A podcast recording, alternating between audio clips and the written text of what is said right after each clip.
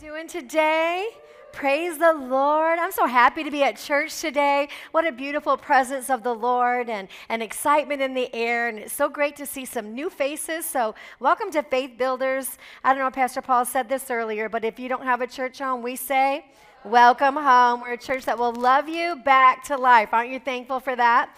Um, we do have this Sunday our Welcome Home class, which is our membership class. And if you have not gone through that yet, we would love for you to sign up for that. You're going to learn about the history of the church, you're going to learn why it's important to belong to the church, and uh, find your place to serve in the local church. Amen? So you can sign up online for that. We're doing it next Sunday. Say next Sunday.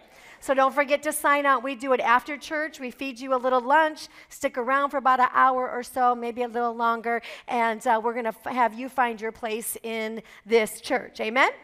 I also want to announce we are starting our young adults on this coming Friday night, the 23rd. And uh, so if you are 18 to 30, um, I just encourage you to come on out. You can sign up online for it, or you can just show up Friday night. Um, if you sign up online, we can get you all the detailed information. But we're doing what's called a night with PB. So y'all get a y'all get a night with me whether you like it or not. But I heard that you guys are okay with that. I'm not too old yet. Hallelujah. So we're just to hang out. Um, I'm to share some things with you. I want to hear from you. What's your heart? Where do you feel God's taking your generation? What would you like to see in the local church? I also just felt like the Lord said He wants you to know that He sees you, and uh, we're, and I see you. If God sees you, Hallelujah, I'm making an attention to see you. So we're to have a good time. We're to have some coffee and desserts and just hang out and um, uh, just get to know each other a little bit. Amen? I'm super excited about that. Well, I have been on a series, uh, Knowing Your Authority or Heaven's Perspective, uh, talking about spiritual authority. Last week I took a little deviation from it. This week I'm literally jumping out of it. Is that okay? We'll probably come back and visit it again. But I woke up about three nights ago and I heard the Lord say, Tell my people to draw near to me. I mean, it was just so clear. Tell them to draw near to me. And so I know that you're here today because God has you here for this word, because He woke me up in the middle of the night to encourage you tonight. And so, my, uh, excuse me, this morning. So, my message, it may be a couple weeks, is called Peace of Mind. I believe God wants to give you some peace of mind here this morning. That there's a lot of angles the enemy is coming at right now. There's a lot of attacks coming, and it's not just like one way. How many can say there's many ways the enemy's coming right now? And like the enemy just doesn't come in, in one little thing. It's like he comes with an onslaught. And I've always said when the enemy is coming so hard, we need to say, Thank you, Jesus, because you are hovering over the will of God. Because if you weren't hovering over a breakthrough, or if you weren't hovering over a new season or the blessings of God, the enemy would be leaving you alone. But because these, there's little arrows and these little things the enemies are sometimes big things, um, I believe you're hovering right over the place God wants you to be. Amen? So it's called Peace of Mind. My, my topic today is this Heal My Anxious Mind. I believe God really wants to talk to some anxiety in our heart today some things that we're struggling with. The word anxiety is things that we may be worried about, nervous about, or have an unease about. There's so many things in life today that we could be worried about. Somebody say amen. Just if you turn on the news for 10 minutes, don't you just get this gut wrenching feeling? It just like steals your joy away immediately. There's these things that are happening, and God wants us, and I'm going to show you today through His Word how to work through the anxious thoughts and settle into the will of God. Amen? How many's ready for that? All right, you sound ready. Praise the Lord. James 4 7, let's look at the Word of God. This, this portion of Scripture is talking about a humility that cures worldliness. Let me say this again a humility that cures worldliness. Now, when I talk about worldliness, you may immediately go to the things of the world, the sin, the compromise, and definitely that's a big part of it. But I don't want to miss the point of the scripture that worldliness could be the things that the enemy's throwing at us the thoughts of insecurity, the thoughts of fear, the thoughts of how am I going to pay my bill, bills? How am I going to feed my children? What's happening in the world today? Single people, I'm never going to find someone. You know, there's all these anxious thoughts. In order to find the peace of God, you have to first humble yourself to God.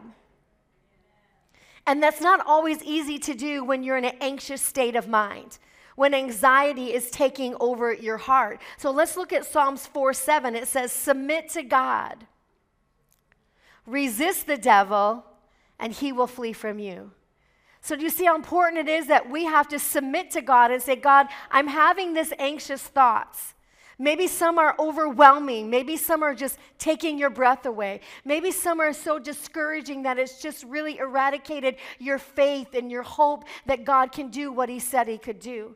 And maybe some of you are on smaller scales. Anxiety can have such a huge spectrum. But in whatever place that you're facing anxiety today, we have to submit it to God and go, God, I am feeling anxious about some things. It's okay to get real with God that you're going through some anxious thoughts and, and some fear and some what is God doing and why isn't God doing some things. It's okay to get real with God. I know it, even in the ministry and, and things that come against the ministry here or in my personal life, there can be this strong feeling of unusual anxiousness. Like, God, what are you doing? There's, there's a sense of insecurity and maybe what you're called to do, or um, unprepared for what God's called you to do. There's definitely things that come against me as a pastor that try to get me anxious and steal away peace and joy from our hearts. There's things that are weights on our shoulders. We're carrying the weight of the world on our shoulders.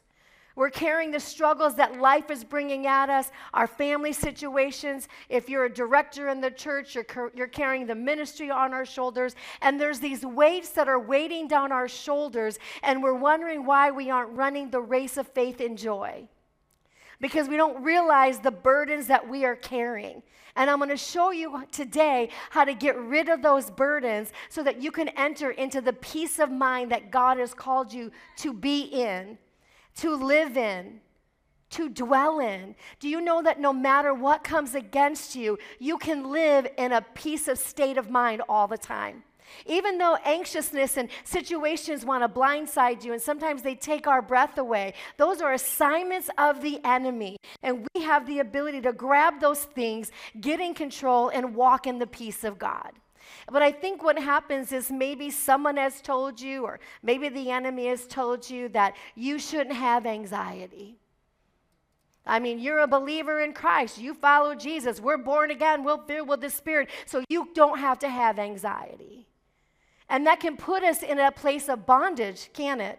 God gave us emotions. They are a beautiful thing. They can be an outlet of what we're going through. We don't live in them, but God gave us our emotions. And so if you're feeling these anxious thoughts, we need to bring them into captivity. Amen. And I'm going to show you how to do that this morning. But have you ever just shared anybody what to someone what you're going through? Like maybe you opened up your heart and you're like, "Man, I'm going through this and I'm feeling that and the enemy is hitting me there." And they're like, "Well, you better get the joy of the Lord." And they kind of just throw like maybe Philippians 4 4 at you. Rejoice in the Lord always. And again, I say rejoice. Let your gentleness be evident to all. The Lord is near. Do not be anxious about anything. Now, that's a powerful scripture verse, isn't it? But there's times when we're in those anxious state of minds that that's the last thing I want to hear. I don't want to hear somebody throw a, you know, rejoice in the Lord always. Yes, that's a truth. But when we're overwhelmed with situations, when somebody says that to us and they're kind of throwing a legalistic approach of God's promises at us, it deflates us. It can hurt us. It can make us angry because you're like, really? I'm not supposed to be anxious about nothing? Like, that's a pretty powerful place to be, isn't it? Now, is it truth? Absolutely. Is it what the Word of God says? Yes. But our place is to find peace in the middle of the storm and find God's promises so that I'm not walking in the law of the Word, but I'm walking in the freedom of His grace to go through what I'm going through because my feelings are very real. What are we going through? Many things in life. You all probably have 10 or 5 or 10 things that you're going through personally. You're raising your children. There may be marital issues, health challenges, job stresses, uh, inflation. If anybody's gone to the grocery store recently, wow. Those are some things that are very real in the world that we're going through. So just to dismiss, well, you shouldn't have anxiety is not really the answer. How do I not have anxiety? How do I walk in the peace of God in this trial that I am facing every day? Because your prayer partner will end that call and go about their day, but you're still facing what you're facing. And you have to find your answer of God's peace in the middle of that anxious moment. Amen? So I want to encourage you today. You're not alone. Say, I'm not alone. Hallelujah. Don't look to the partner next to you, but they're anxious about some stuff too. They may put on a great shout and a great praise and look all pretty in church, but every one of us have something that is troubling our heart. Amen?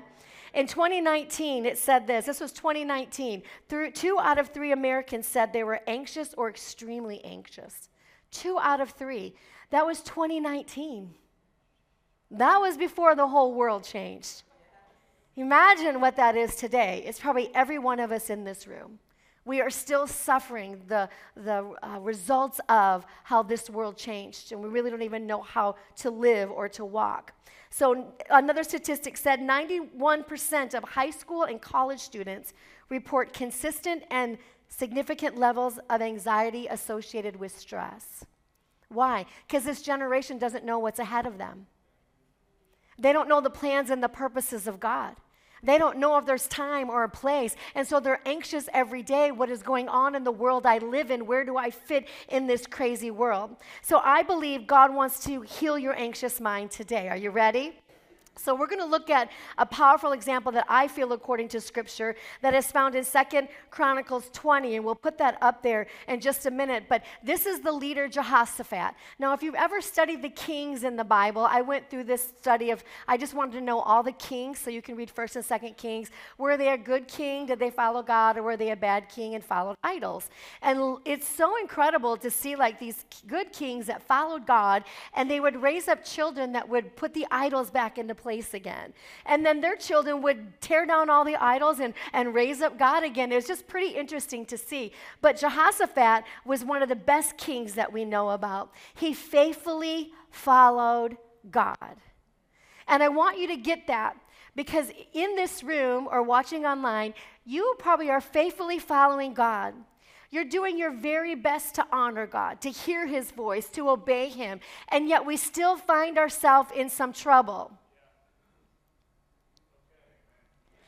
And we think that because, well, I've been doing things right, I shouldn't find myself in trouble. And that's just not the case. Because we live in a world that has constant contention.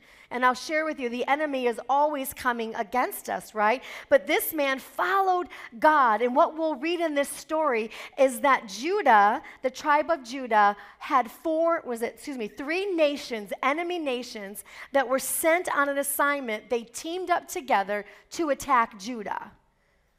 These nations were Moabites, Ammonites, Meunites, and mosquito bites. Just kidding. I'm just seeing if you were awake. I just threw that in there. Think about this. Here's Judah. Now, what does Judah mean? Praise. The tribe of Judah was the praise and worship team. What does the enemy want to do? Steal your joy, steal your praise, steal your shout. If he can get your mouth to stop declaring the wondrous works of God, he can win the battle. Now, these three nations, they were on an assignment, and guess what? They came to attack. These nations did not come up, show up to play games. They didn't come up and say, well, let's see what we can do against Judah. They collaborated together, three nations with mighty armies, to take down one nation, Judah. Isn't that how it is when the enemy comes? It's like it does not one thing comes. It's like the car breaks down. I, I, lose my job. I can't pay my bills. I'm getting behind. I can't catch up. And it's like this onslaught. It's not just one thing that I probably could overcome, but all of a sudden I have a plethora of things that are coming against me intentionally. Listen, the enemy comes, he has one mission. That's it to steal, kill, and destroy. That's his mission statement and he knows it well and he executes it well. And when there are many things coming at you all around, you have to recognize that assignment is intentional. It is coming to wipe you out. It is coming to steal your joy. It's coming to remove people from the body of Christ. It's coming to break up friendships with, with strife and division. It's coming to break up marriages that seem irreconcilable. It's bigger than who you are. That is the enemy. And here's Judah facing this intentional attack of these three nations. And we're going to experience and read a little bit about what he went through and what he faced. I do want to, is it empathize with you? That I know we're in trying times right now. Not only in natural circumstances with the economy and all of that, but we are in intense spiritual warfare. The enemy is coming from our top nation capital all the way down. There is an antichrist spirit in our world that wants to wipe believers out, wipe the word of God out, wipe the, the morality of God's word out. This is not a small thing that we're facing in the world today. This is an onslaught. These are nations rising against the bride of Jesus Christ. We have to recognize it. This is beyond political power, this is beyond political parties. I, must, if you can't see that now, we need to really pray the eyes of our spirits be open because we are not facing political parties. It's way beyond that. This is demonic control and agenda of the enemy to wipe out the church of Jesus Christ. I'm not even supposed to be preaching this today, so don't get me wound up. Stop doing it. we have to realize what why are you facing what you're facing because the enemy wants to wipe out everything that identifies God. Anything that's in the nature of Christ, the Father, the Son, the Holy Spirit, the breathed, word of God, the enemy wants to say and do just the opposite. It's a spirit that we're facing, amen? So, anxiety. So, let's look at what happened. Um, let's see where I'm at here. Thank you, Jesus. Number one, my point is today anxiety is not a sin. Get that in your heart. Anxiety is not a sin. There's not something wrong because you're feeling anxious thoughts. It's a normal emotion of our soul. If you look at scripture, Jesus was facing the cross. Now, he was not afraid of the cross, he wasn't intimidated of the cross. The Bible says he laid his life down. But when he was in the Garden of Gethsemane, he was so anxious in his emotions and his thoughts. Why? Because he didn't want to be separated from his Father. He knew the sin would be upon him and he was anguished. He said, he cried out, If there's any other way. And you could say, well, that was Jesus in the cross, but Jesus is facing something he didn't want to face. You need to see that in your own personal life. You're facing things, I don't want to face this, Jesus. I don't want to be going through this. I don't know why I'm going through this. If there's any other way, please let there be another way. How many, we know we serve a great big God, don't we?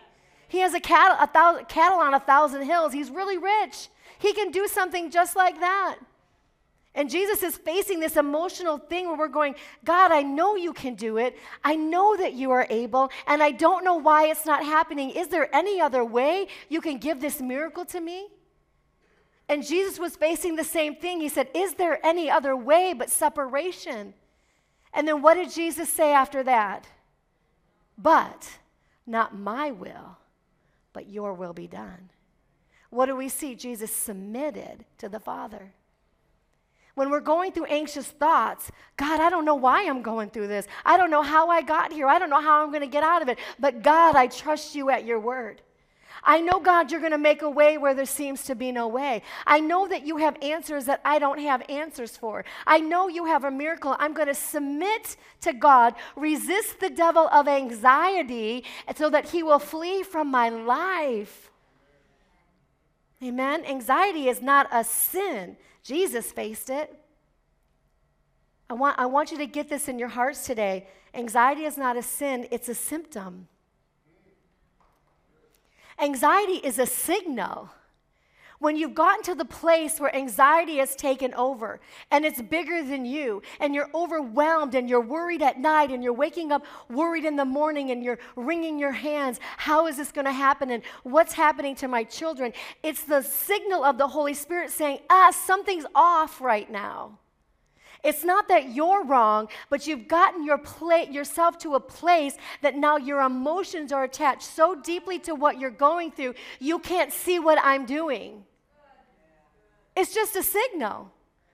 So when I start to feel that, you ever just wake up and you got this gut feeling, and you're like, where's that? Why do I feel that Why? And you just trace it back to something you got a bill in the mail, and all of a sudden you're overwhelmed about it. That's anxiety. That's a signal saying, Barb, somewhere your faith is overwhelmed about this. Somewhere you're troubled about somebody in the church and what they're going through. Somewhere you're carrying something you're not supposed to be carrying. That's a signal. That's not wrong. When you drive a car, and the signal goes off, there's something that says, you know, change your oil in your car. Okay, so I was 16 and got my, my car.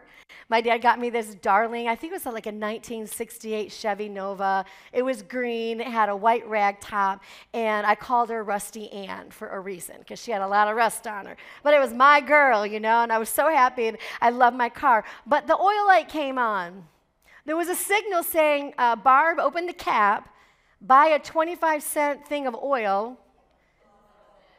Yes, back in the day, they were only 25 cents. I am that old. I went in with Quinn to buy windshield solvent for her car because she's addicted to windshield solvent. We're going to pray for her. Anyway, just kidding. And I'm like, oh, I said, Quinn, go ahead and buy one here at this shop. They're only like 99 cents. And the guy's like, 99 cents? It hasn't been 99 cents for like 15 years. I'm like, what? It's like five bucks for some liquid to clean your windows. That's crazy. I don't even know where I'm going with this. We're, oh, signal. So there's signals that go off. Well, I can't believe my car signal came on. I'm so overwhelmed about that oil. Oh my gosh, I don't know what I'm going to do. When really all I got to do is pull up to a store, buy some oil, open the cap. If I have to Google it, y'all have YouTube today. I didn't have that privilege. I had to go to a gas station, show me, and you just pour it in, solves the problem. But we get caught up in the signals. We get caught up in the things that are causing anxiety. And guess what? I ignored the red light. I did it many times. I filled it up many times. It was, you know, it killed. Um, it was an old car, so it ate up the oil. Obviously, one day I decided just to ignore it. I'm like, it can't be that big of a deal. I'll just ignore it and ignore it. And guess what? One day I'm turning the corner, and the car's like, boop, boop, boop, blew the whole transmission up in that bad boy. Thank God my uncle was a car mechanic, uh, you know, got it done for me. But I'm saying there's these warning signs, and what are we doing? We're ignoring them. God's like, wait a minute, this is about to wipe you out. Wait a minute, this is stealing your joy. Hey, there's some signals going. You better get help for your marriage and not do it on your own. You better get some prayer and agreement. You better go into fasting and prayer. There's some things that the anxiety is signaling to you, but we're paying more attention to the signal, the anxiety, than we are the way to fix it. There's a way to fix it. It's just a symptom. Aren't you so glad? What does that mean when you have this signal, that anxiety? Number one, I, am going to give you three this morning. It's time to pray. It's not a time to ignore it and hope it goes away and wish for the best and come to church and get a good worship service. That's all awesome. I will tell you, I called this church to two weeks of prayer, which I wish we'd have done more because, man, our two Wednesday nights have been powerful. I'm so proud of the young generation that stepped up to the mic, and I, I tell you, I'm just so excited. But I felt uh, anxiety in the church. I felt something, it was more than I wanted to carry. And I said, I'm not going to pray alone. We're calling the church to corporate prayer. The signal said, Barb, you're anxious about some things. The resolve was, you better pray. And we did. We came together and we prayed and we walked and we declared some things. And I believe you're here today because those prayers answered the atmosphere of heaven. Amen? So it's time to pray. We have to take our cares to God. So let's look at what Jehoshaphat did because remember, we're talking about the three nations that came against him. Verse 3 of Second Chronicles 20, I believe. Yes. Jehoshaphat, Jehoshaphat was terrified by this news. He was terrified. The thought of these nations coming against him was terrifying. It means he was dreading it, a sick feeling in his gut. He wasn't prepared for what the enemies were about to do to him. He was terrified by this news and he begged the Lord for guidance. What did he do? He sets himself aside to say, Lord, what are you going to do in this situation? He humbled himself in his terrified position. I know when your emotions are high and you're, you're going through anxiety and you're overwhelmed, the last thing you want to do is talk to God. But you have to be willing to say, God, this is what I'm going through, this is what I'm struggling with. And he begged the Lord, I need your voice. When we walked and prayed for two Wednesdays, I didn't know the spiritual resolve. I didn't know what was happening coming against us. I don't know what we were rerouting. I just knew we were supposed to pray. And thank God I won't know because the enemy was rerouted. So, taking that time to pray is literally getting ahead of the enemy, rerouting the plans and the assignment because the warning sign was here. And we took motion as I felt it, and now God eradicated things in the spirit, and I believe that. He said, Lord, I need you. I need your voice. How many need the voice of God? You need the plan of God. You need the purposes of God. You need to hear what God is saying in this season because with that one word from God can change the whole trajectory of what you're facing.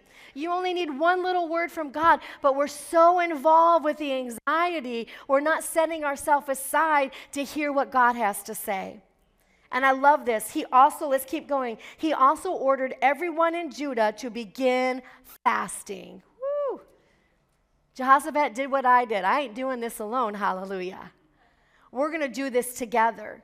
That's why we called the prayer. And guess what? Maybe you need to call a fast in your life. If you don't have a revelation of fasting, get some, there's amazing teachers out there. There's some great, get, you know, word of faith Bible teachers, there's a lot of craziness out there. If you need some recommendations, let me know. But find out what the word says on fasting because it breaks the strongholds of the enemy. It removes the unbelief in you, it removes the fear in you. So he called everyone listen, we're facing something greater and I'm afraid of it. And he's like, I can't do this alone. So he called everybody to a fast. That's a powerful breaking weapon of the enemy. And then look what he said in verse 6. This was his prayer to God Lord, the God of our ancestors, are you not the God who is in heaven? You rule over all the kingdoms of every nation. Power and might are in your hand, and no one can withstand you. If calamity comes upon us, whether the sword of judgment or the plague or famine, we will stand in your presence. This prayer, and we'll read the rest of it in just a minute, was a prayer of faith. Jehoshaphat did not feel that in his flesh. We just read two verses before that he was terrified. He called everyone to prayer and fasting, but when he made his prayer to God, he acknowledged who God was. He acknowledged that he's the king that sits above all the nations that are trying to come against him. We know that you, I, I know you are the God that can move mountains. I know you are the God that can strike the enemy. He moved in faith in his prayers. And he said, I don't care what you bring against me. I don't care what the armies do. I know we will stand in your presence. That's some prayer of faith. Ephesians says, talks about putting on all the armor, all the armor. And then at the very end, you've used every piece of armor. Then what does he say? When you've done all to stand, stand therefore. That's powerful. That means I'm going to stand in the presence of God and watch my God redeem me. I don't know how, but I know that He is God. We will stand, let's keep going, in your presence before this temple that bears your name, and we will cry out to you in our distress, and you will hear us and save us. What was he saying? Our cries is going to be the righteous prayer, the prayers of the righteous that availeth much. God says, when you declare my word, it has to go back and, and finish, accomplish what it was sent and not be returned to you void. Listen, when you cry out to God through the word of God and the prayer of faith, God will hear you and he will save you. But we can't sit on the sidelines hoping and wishing anymore. We got to get in the game. We got to get in and lift up our prayers to heaven. We got to uh, turn off the TV, turn off the music, and start just walking and praying and declaring the word of God over whatever situation is overwhelming your heart. When you're praying the prayer of faith, you're saying, God, I trust you. God, my faith is in you. I will call on the name of the Lord and he will save us. Amen. There's power when you cry out to God. And listen, it doesn't have to be perfect prayers. It doesn't. And you think, well, I don't know how to pray the word. I don't know. It's okay. I, I have actually, you can download my prayer. Uh, confessions, it's literally in first person. Just walk and pray the word of God. It's in first person and declare that that's prayer. Prayer is the word of God. It's not your much speaking. I have a lot of words to use up. God knows that. I literally told the church Wednesday night, I'm only going to pray a couple minutes and then I'm opening up the mic. I opened up my eyes and it was 20 minutes later. I'm like, Barb, oh, you know, I was so mad at myself because there's so many people who want to pray. I have a lot of words, but that's not prayer of faith. I'm not saying mine wasn't. I'm saying it's you connecting to God, being real with the Word of God will shift your life. It'll release miracles. It'll release favor. It'll get you out of this situation of the signal of anxiety. Thank you, Jesus. And that's why January 1 through 21, 21st, we do 21 days of prayer and fasting because that's dedicating the year to the Lord. That's dedicating through prayer and fasting to hear what God is trying to say. Amen? So, when you're doing that, you're, you're, praying to the Lord God of heaven that are you not God in heaven, right? And, and we're going to cry out for help, and He hears your cries, and He comes to save you. Why do we do that? Why is that important? Because then we don't feel alone. When you're going through your anxiety, you feel alone and by yourself. But when you're talking to God, you know that He is there and He has His heart for you It's powerful. Amen. Have faith that He will hear the cries of your hearts and He will save you. I don't have time to go into this, but Matthew 6, uh, 25 through 34 should be your anthem of prayer. It should be your anthem every day. Do not worry about your life, what you shall eat and what you should wear. Do I not take care of the birds? I'll take care of you even more. Is it going to grow your stature by worrying? I'm like, no, I'm still five foot. Hallelujah. Thank God it didn't make me shorter. Thank you, Jesus. But it doesn't change it. So you're waking up anxious over something that God's saying it doesn't change the circumstance anyway. So why not step into faith? Amen. There's an alarm that goes off, thank God. But the problem is is when we dwell on the alarm. We're only looking at the problem. We're looking at the anxiety. We're looking at the, the fear. Amen. The word, uh, it says merno in scripture. I think we have that for the screen. Merno means dwelling or pondering on fearful or anxious thoughts. God has not called us to dwell on fearful and anxious thoughts, it will steal your joy. Not only does prayer touch the heart of God, this is so powerful. Not only does prayer touch the heart of God, but prayer changes the chemistry of your brain. And we're going to look at some of this a little bit. Let me see what page. I'm making sure I'm on the right page because things seem a little wonky up here. Okay. When you, and I've taught on this a long time ago, so I'm not going to go deep into this today, but I feel it's important to bring you have neural pathways in your brains, and I, most of you might know this or study this. When you are meditating on the negative thoughts all the time, the anxious thoughts, the things that are overwhelming you, you are training the pathway of your brains. It's actually creating a pathway that that's how you will always think. Think about it. God is the creator of our brain. And the Bible says your mind is enmity with God. Your mind hates the things of God. So the first thing that it will do is begin to create the, the normal way. I'm going to think normal, I'm going to, or abnormal. I'm going to think dysfunctional. I'm going to think the abuse of my past. I'm going to nurse and rehearse the problem. You are literally creating a neural pathway of your brain that your brain's first instinct will go to that instead of the promises of God. This has been established in study. This is nothing that, you know, that is new. It's, it's a natural scientific and biblical study. It's natural to think on what could go wrong. That's our first frame of mind, is to think of all the negativity. But we have to have prayer in our life breaks that cycle of negativity, right? God says, I've not given you a spirit of fear, but a power, love, and a sound mind. That's why he says to renew your mind daily. There's some of us who need to renew our mind minutely and hourly and 90 minutely.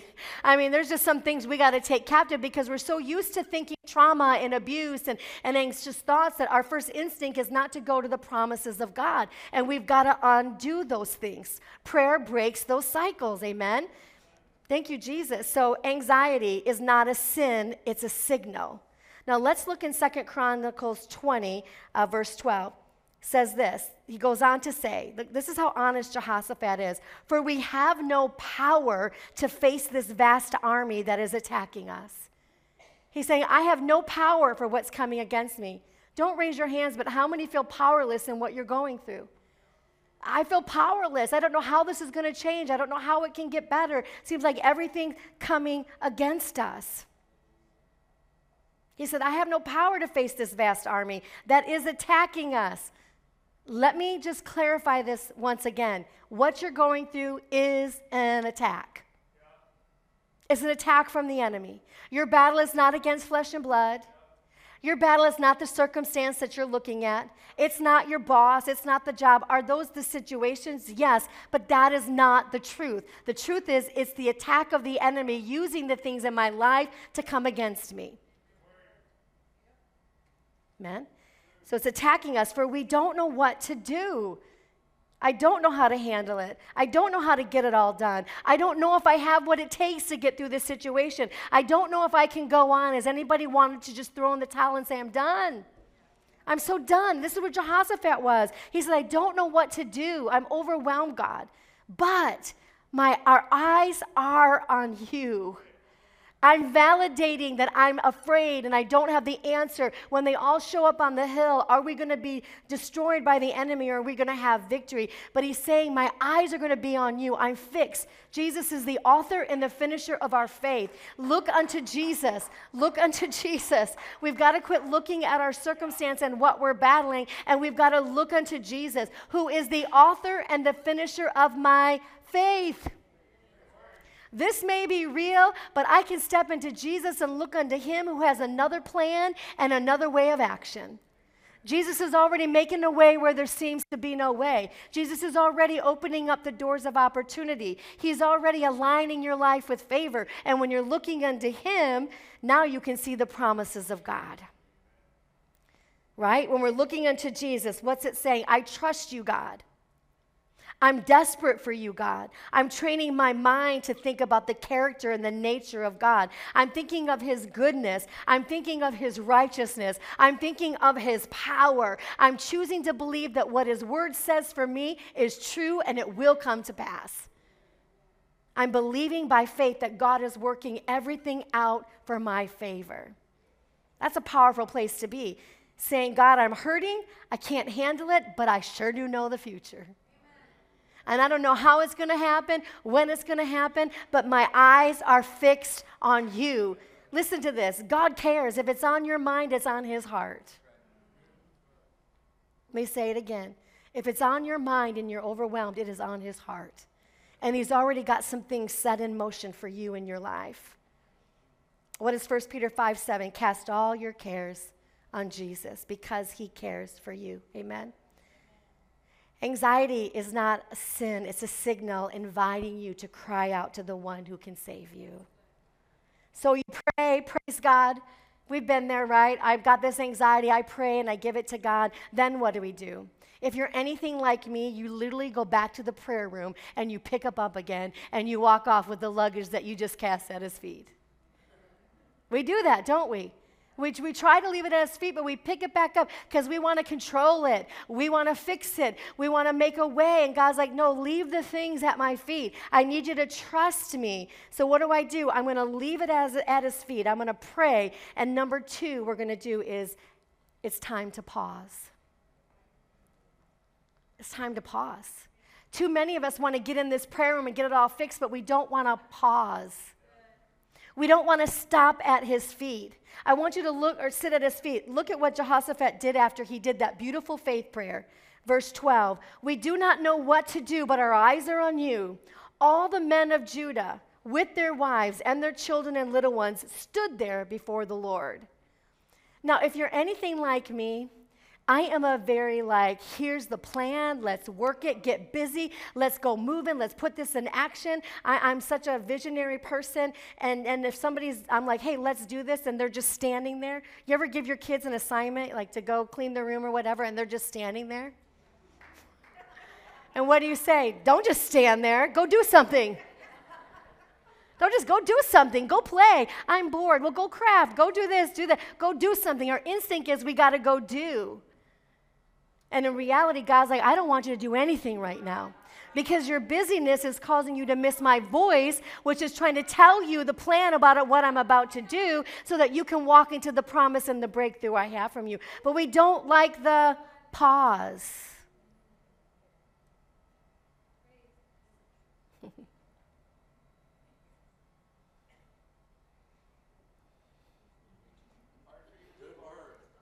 so hard, isn't it? You're like, say something, baby. Sweating. We don't like the pause, it's uncomfortable. We want to know what's next, we want to control what's next. The pause is necessary. We say, don't just stand there, do something. Sometimes God will say, don't just do something, stand there. Sit. Sit in my presence. Be still. Pastor Paul said this. All his exhortation was my message. I'm like, Pastor Paul. Tap, you tapped into the anointing. But he's calling us to be still. He's calling us to sit, pause. But I got.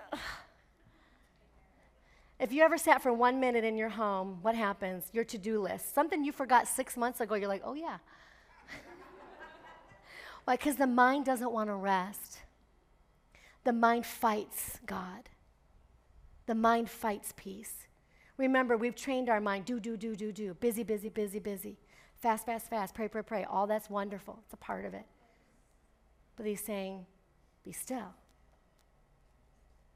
And there may be times where he says, I may say nothing to you, but I'm going to teach you, like a child, how to learn to sit still.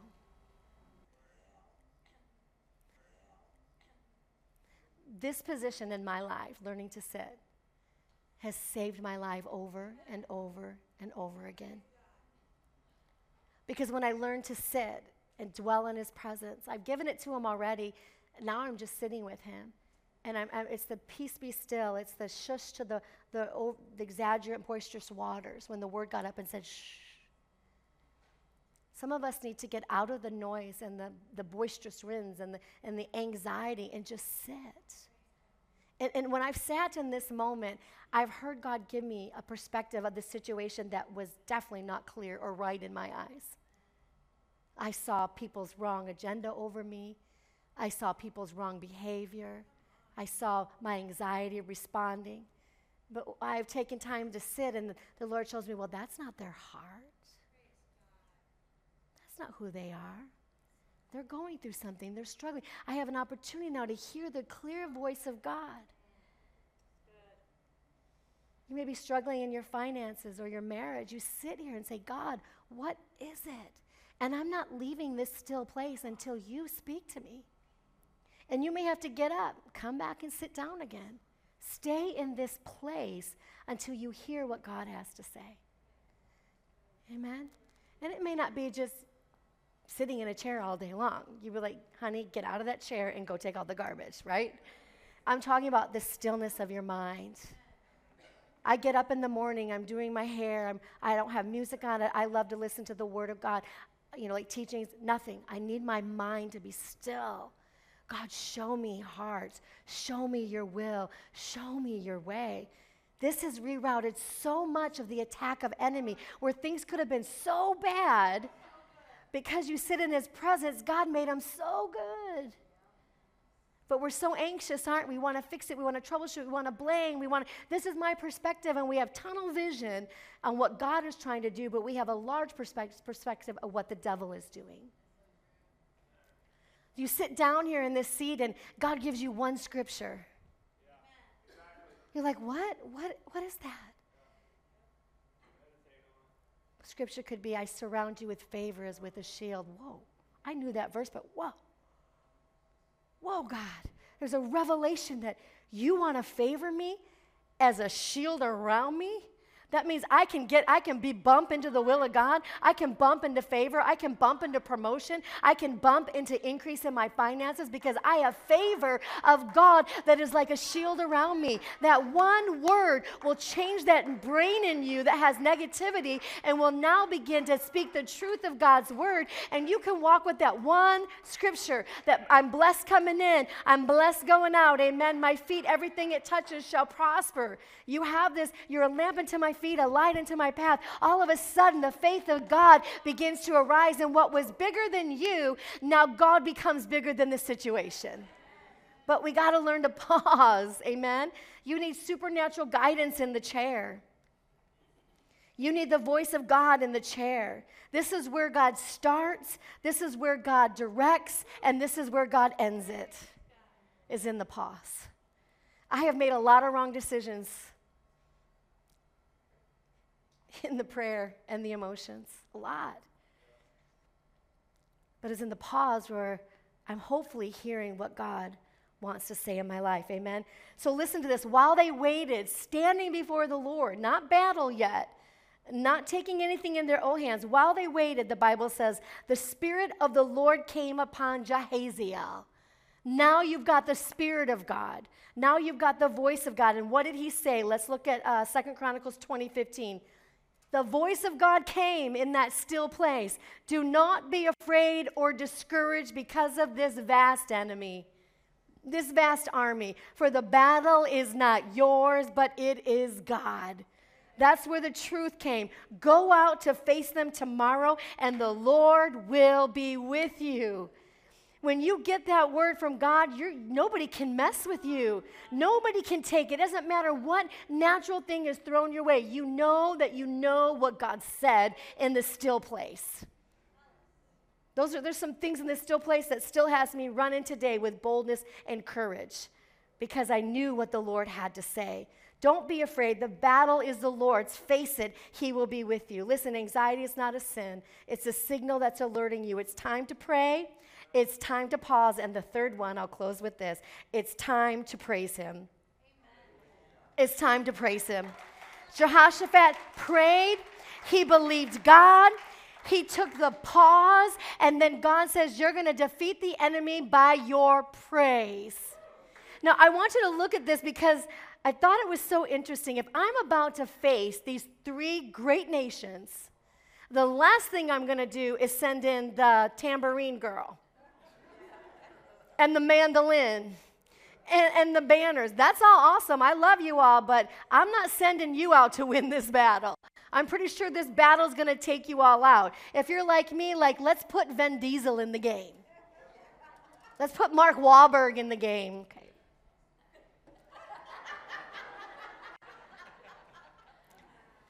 It is my Hollywood crush. I know. It's sanctified and holy, just so you know. Let's put The Rock in there, you know, Dwayne Johnson. Let's put John Cena in there. Let's put some mighty warriors in the battle. And God's like, uh-uh, I'm not going to do that way. We're going to put a Chris Tomlin to run in to fight these battles. We're going to put in a Kari Jobe. We're going to put in the Faith, Faith Builders praise team. We're going to put the praise in the battle. That doesn't make sense. But your praise is warfare. Once you've got your word from God, put on some worship, jump and shout like nobody is watching you in your living room. You begin to shout the shouts of praise. Amen. Listen, they praised before they won the battle. It's easy to praise God after you won the battle, after the devil's been defeated. You can do a shouts of joy. We do like the old Pentecostal. I don't even know how to do it but we do it. But I'm talking about praising Him before those three nations have been destroyed. Praise Him before the bills paid. Praise Him before the marriage is restored. Praise Him before fear and anxiety left you. You praise God. And what happened when they praised God? Something supernatural happened. And those three nations, this is God. God is so cool. Three nations are coming against them unified with their purpose to take out Judah. And because of their praise and the process that they went through, they begin to turn on each other and destroy one another.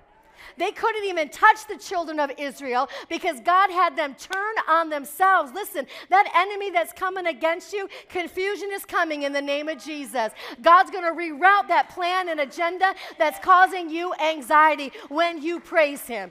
God will take, He said, the battle is mine. It belongs to me, but I need you to open up your mouth and I need you to shout and I need you to praise me and I need you to thank me and I need you to do a little jig of thanksgiving because when you do that, the enemy's like, whoa, that's confusing to me. There's no battle plan anymore. There's no agenda. I don't even know which way to go. How many would have loved to seen those armies go in mass confusion?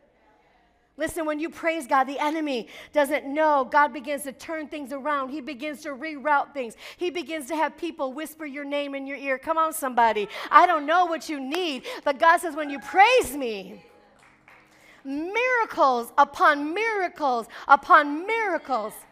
Listen, those three nations were so devastated, and those miracles were so great that it took them three days to get the pillage from those enemies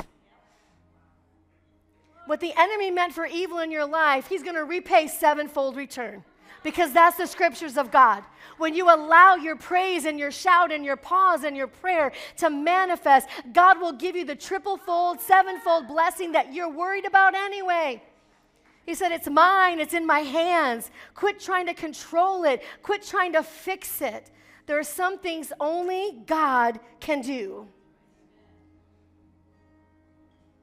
It's easy to praise God after the enemy is defeated. It takes faith to praise God before the blessing. It takes faith to praise God before the provision. It takes faith before the anxiety is gone. It takes faith for me to walk and pray and seeing this church three times full. I know it's going to happen. I know it. I know what the Lord, I've been in the pause. But it's the praise before it happens. It's the praise before the miracle. Verse 29 what happened? Because they prayed, they paused, and they praised. They followed God's plan. What happened? Verse 29 the fear of God came on all the surrounding kingdoms when they heard how the Lord had fought against the enemies of Israel. And the kingdom of Jehoshaphat was at peace the whole kingdom was at peace. What are we looking for? Peace of mind. And the nations were terrified of their God because they prayed, they paused, and they praised. They didn't train their army, they didn't get more people for battle, they didn't have spiritual exercises or natural exercises. They prayed, they paused and they prayed.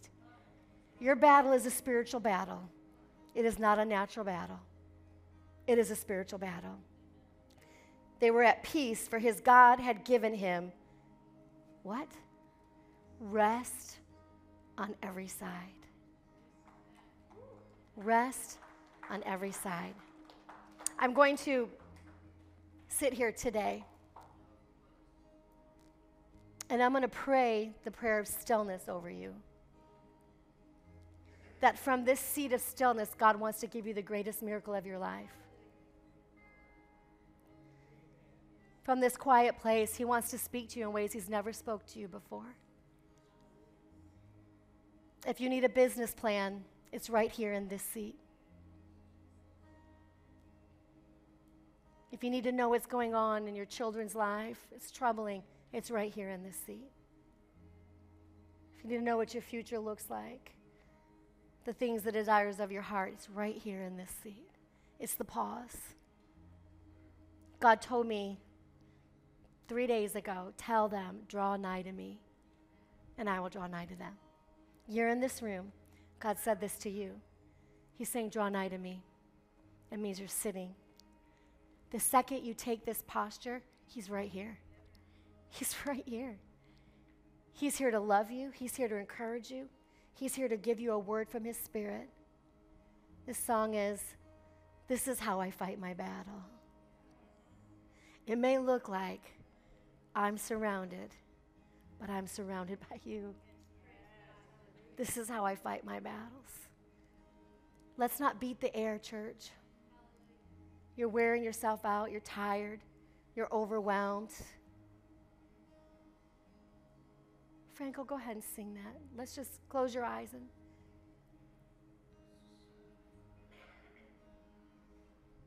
Just see yourself in this still position right where you're at.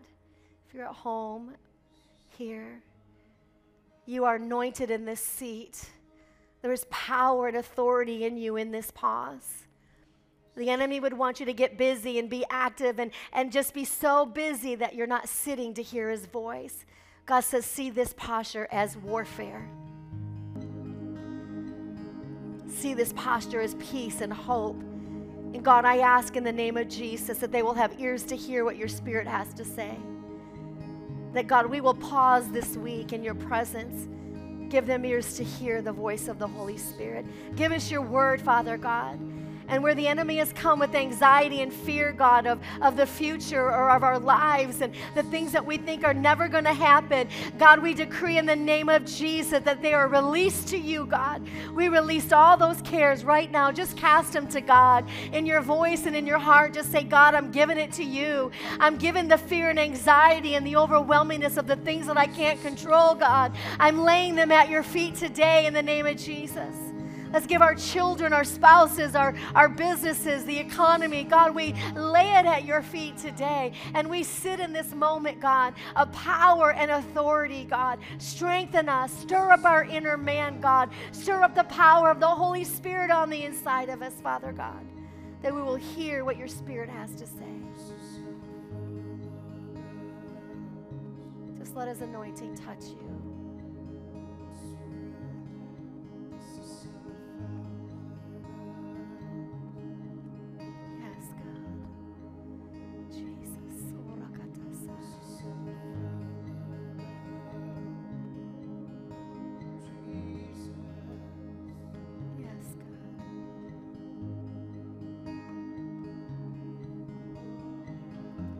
Settle our hearts, settle our minds.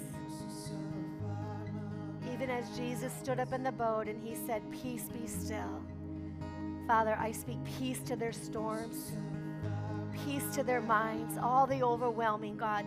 Peace, peace in the name of Jesus. Calm them, God.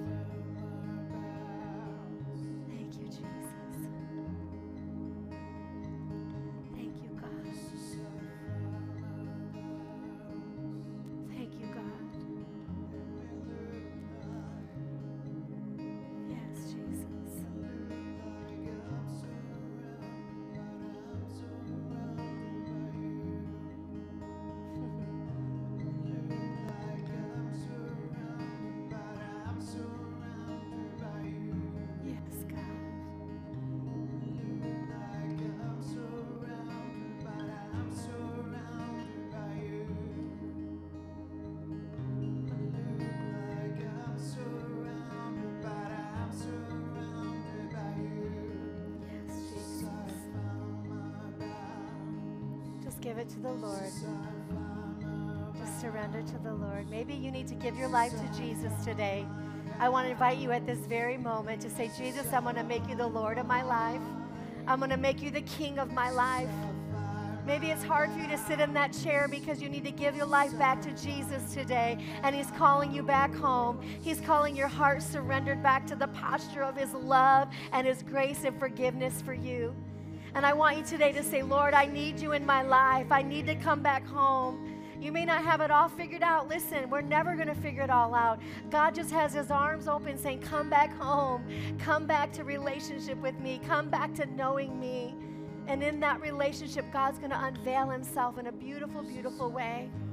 And if that's you today and you need to come back to Jesus, maybe you're prodigal son or daughter, maybe you, you've not accepted Jesus before. I don't know where you're at today, but God clearly brought you here today to know Him as your Lord and as your Savior.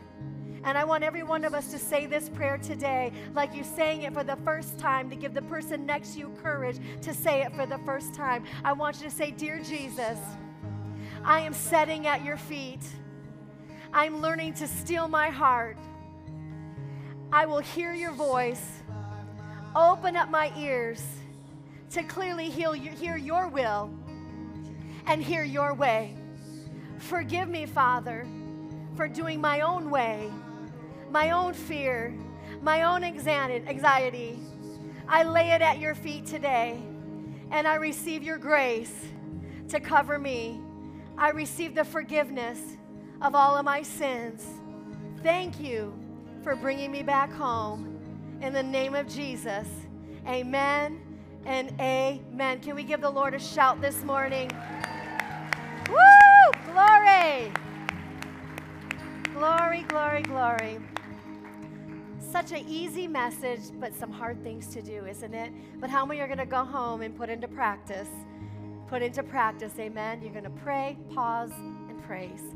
And I guarantee you, before next Sunday, something's going to happen. Amen. Go ahead and stand to your feet this morning. I love you all so much. Thank you to all the first time guests here today.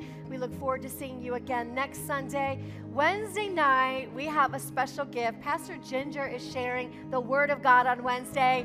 And she's got a really, really good message. So I just encourage you to come out Wednesday night at 7 o'clock p.m. Young adults, Friday, Saturday, I mean, Saturday night, the 23rd. I can't wait to see you here, all right? Father, I thank you for this amazing morning that we've had. Send them forth with your love, your peace, your joy. And Lord, what the enemy stole from them, fill their mouth with laughter and their lips with shouts of praise. That God, you will undo everything the enemy has done in their life. In Jesus' name we pray. Amen and amen. Listen, I love you all. Have a great week, and we'll see you soon.